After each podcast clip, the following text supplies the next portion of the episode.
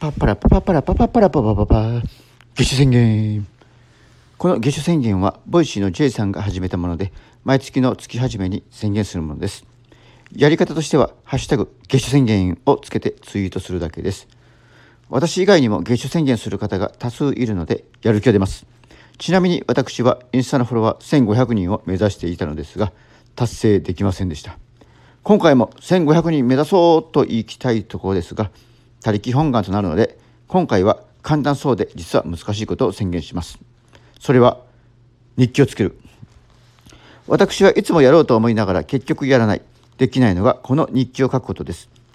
いいことを書こうとするからできないので、実施したことの記録でも良いので、いち行でもさん行でもとりあえず何かを書くことをここに宣言します。書くことにより考える、後で見返すことにより、もっとこうしたら良いのでは良いのではないかとアイデアが生まれると考えます。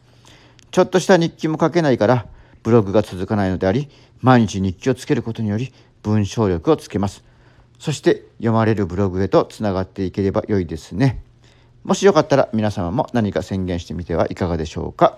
はい、じゃあね。